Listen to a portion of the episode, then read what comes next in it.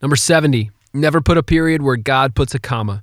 James 1:12 says, "Blessed is the man who remains steadfast under trial, for when he has stood the test, he will receive the crown of life which God has promised to those who love him."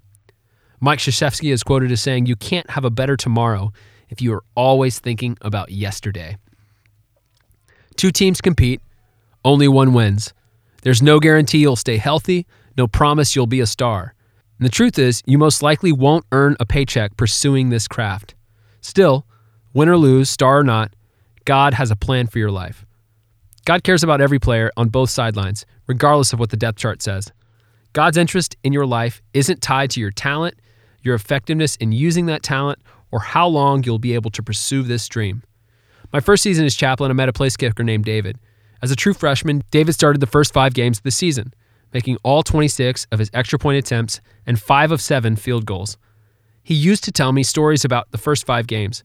Before and after practice, the head coach would introduce him to alumni and boosters, saying, This is the future career points leader at Cal.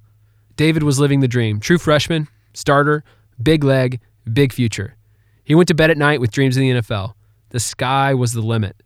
That was before David injured himself just six games into that season. After that injury, his leg was never the same. He didn't play in any game the rest of that first year, and he only played sparingly three games the following season. Redshirting the year after that, David decided to retire from football and graduate from Cal early. To say this was all pretty tough on David would be an understatement. It was rough, for a while anyway. That's just how it went, and unfortunately, that's how it goes for a lot of guys. Expectations go unmet, things don't work out like they planned. But you move on. David did. After losing his starting role and working through the disillusionment that followed, David decided to focus his energy on three things academics, faith, and dating his future wife, Kendall.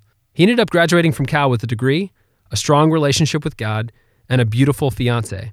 Today, David and Kendall live in Washington, D.C., where he works in politics and she in healthcare.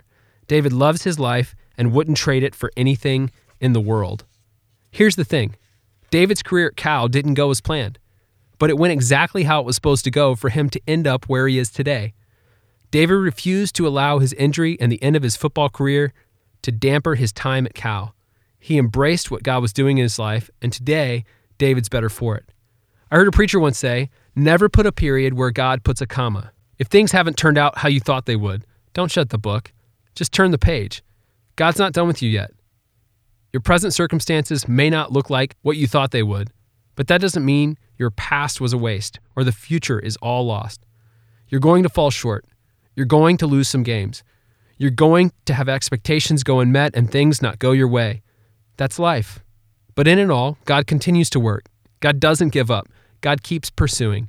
And in all things, God works for the good of those who love him. What expectations have gone unmet in your life? Where have you fallen short? What is God doing in your life because of it? How is God working for your good today? No matter what, never put a period where God puts a comma.